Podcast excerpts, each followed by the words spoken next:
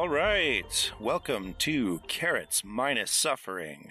Today, we are going to continue our short talks on character classes, and this topic is barbarians. Which seems a very strange topic to pick when we're talking about minus suffering. barbarians. Barbarians don't suffer, they cause suffering. What the hell is a barbarian? They're rage machines. Barbarian is the D&D equivalent of the Hulk it, without the muscling and roaring. Well, I th- well, I think they have the muscles too. And the roaring. Do they muscle out? I think they do. I mean, they get advantage on strength saving throws and get to add certain bonuses in certain situations. So I would define that as hulking out. The berserker thing is totally hulking out. Oh yeah. Yeah, I don't think I ever really looked closely at the barbarian class before. They're fucking crazy. Yeah, they're awesome. Actually, you know, there's just like there's there's a bunch of different directions that you can go with them too. Now they have different kind of barbarian paths. All right, team. So let's go around. What is your favorite thing about the barbarian class? Okay, I'll I'll start. I'm gonna admit first that I'm a little like a a kid who didn't do the homework thoroughly this week though. I skimmed and it's made worse by the fact that I've never played a barbarian. In my reading of it, it's a very mechanically interesting class. So I think the reason I've never played a barbarian and I've never been drawn to this class is because they are rage machine fighters, and in general, I find characters who solve conflicts without necessarily going into combat to be more interesting. They're mechanically incredible, like a perfect tank. because it's Fenrir adjacent. One thing I really love about Barbarian is if you take the Spirit Totem pathway, you start to gain animal features akin to your animal animal form. Barbarians would have been phenomenal in Fenrir as a thematic class. What kind of surprised me looking at it a little more closely was sort of the balancing act mechanically with them. Like there is the berserker rage, but the trade off for it is you get a level of exhaustion that you then have to deal with. They're not invincible, and there is like a cost for this the heightened roid rage they can go into. I think I, I liked the unarmored defense as well. If your dexterity and your constitution are high enough, you could conceivably have an armor class of 18 without wearing any armor and then add a shield. Playing a barbarian right now in a game, and I have to say that though I didn't expect that this was going to be the thing that I enjoyed the most about it, when I hit third level, figuring out what path I was going to take and why I was going to take it. There's a lot more role play ability in those path choices than than I had thought. So uh, so for me there's there's a small thing I really love and then there's the class feature I really love. The small thing is that this is the only class where like D12s matter. Hmm. because you get a great axe and you roll d12s for hit points. So, like, this is the only time that that little d12 ever gets any love. So, the the class feature that I think I love the most is the rage, and I love it for the role play crutch. Mm-hmm. So, this is the class that I like to pull out and play whenever a dungeon master's like really unpredictable or it's just a it's just fighting because you you trigger rage and you just rage and it's just it gives you incredible focus all of your decisions are made you do the thing and it's rewarding because you're really good at it it, seems like it would be prone to getting sort of one note after a while. I mean, I, I guess it depends on what kind of character you build, but like you're the tank, you go up, you kick the ass, and then that's your thing. That's what you do. I mean, does that ever get old? um yeah i mean it can it like all classes if you focus in on their one note it it gets old Mhm. right like Mhm.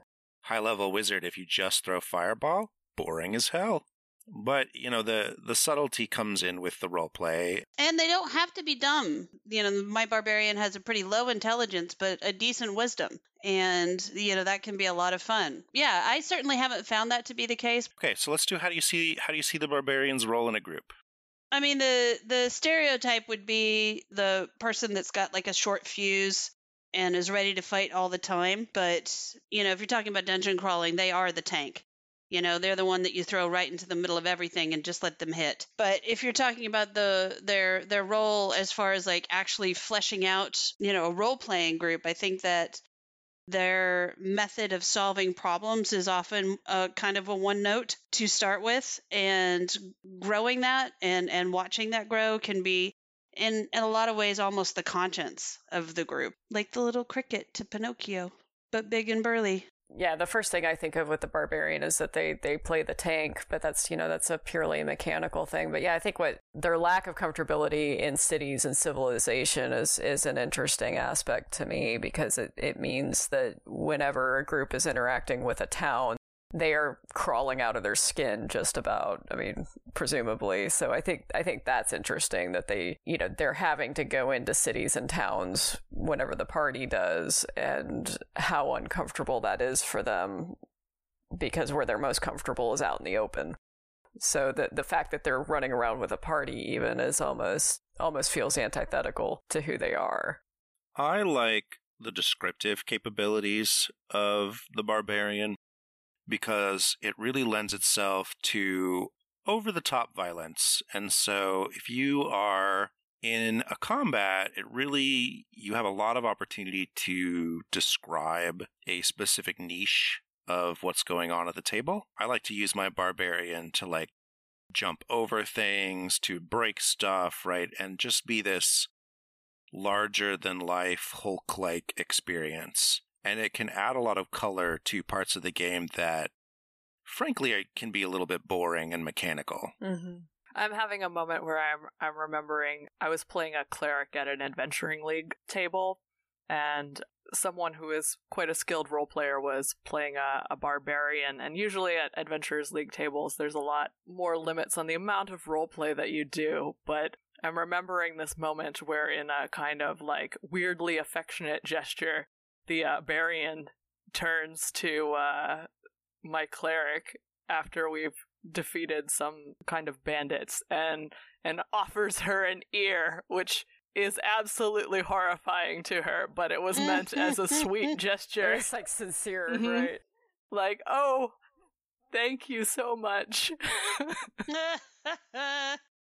It's like when, when your cat brings you a dead mouse. Well, yeah, I mean, and if you want like a little bit more of a darker aspect to your storyline, you can also have the reluctant barbarian, the person that, you know, really is more Hulk like, like, I, you know, doesn't want to go into that rage and doesn't want to be part of that thing, but knows that when it's necessary, it's very useful, you know, and, and gets drug into these situations quite simply because of that to get like the Zen barbarian. Mm. What if mm. you what if you multi-classed a monk with a barbarian? What would happen? You'd get a bonk. Mm. A bonk. or a bank. Or a bank. a, a bar bonk. bar bonk. I know what happens if you multi-class a, a bard and a barbarian. You get a bardbarian. Bardbarian. Mm. Throw a level of druid in there, aspect of the bear, barbarian.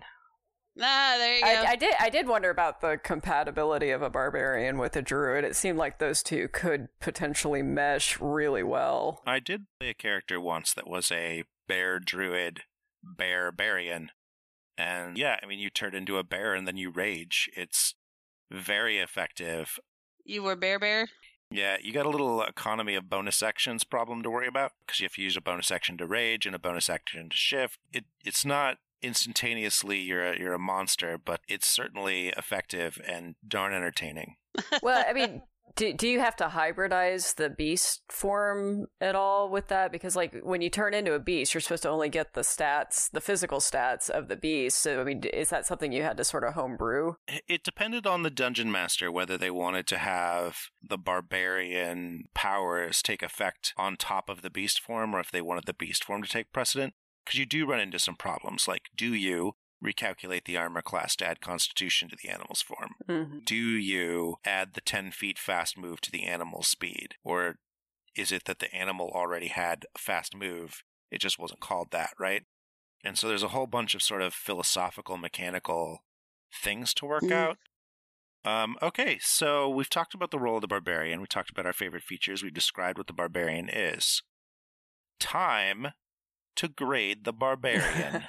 well, at this point, I don't know which class I'm going to give an, an A to. I guess I'd I'd give a B to the barbarian, and that that seems unfair because I've never even played one, but they seem very mechanically interesting, and we've mentioned that they they do have some opportunities for role playing that I hadn't considered. Yeah, I'm I'm going to give the barbarian a B because anytime you give someone a hammer, they tend to see everything as a nail. Mhm.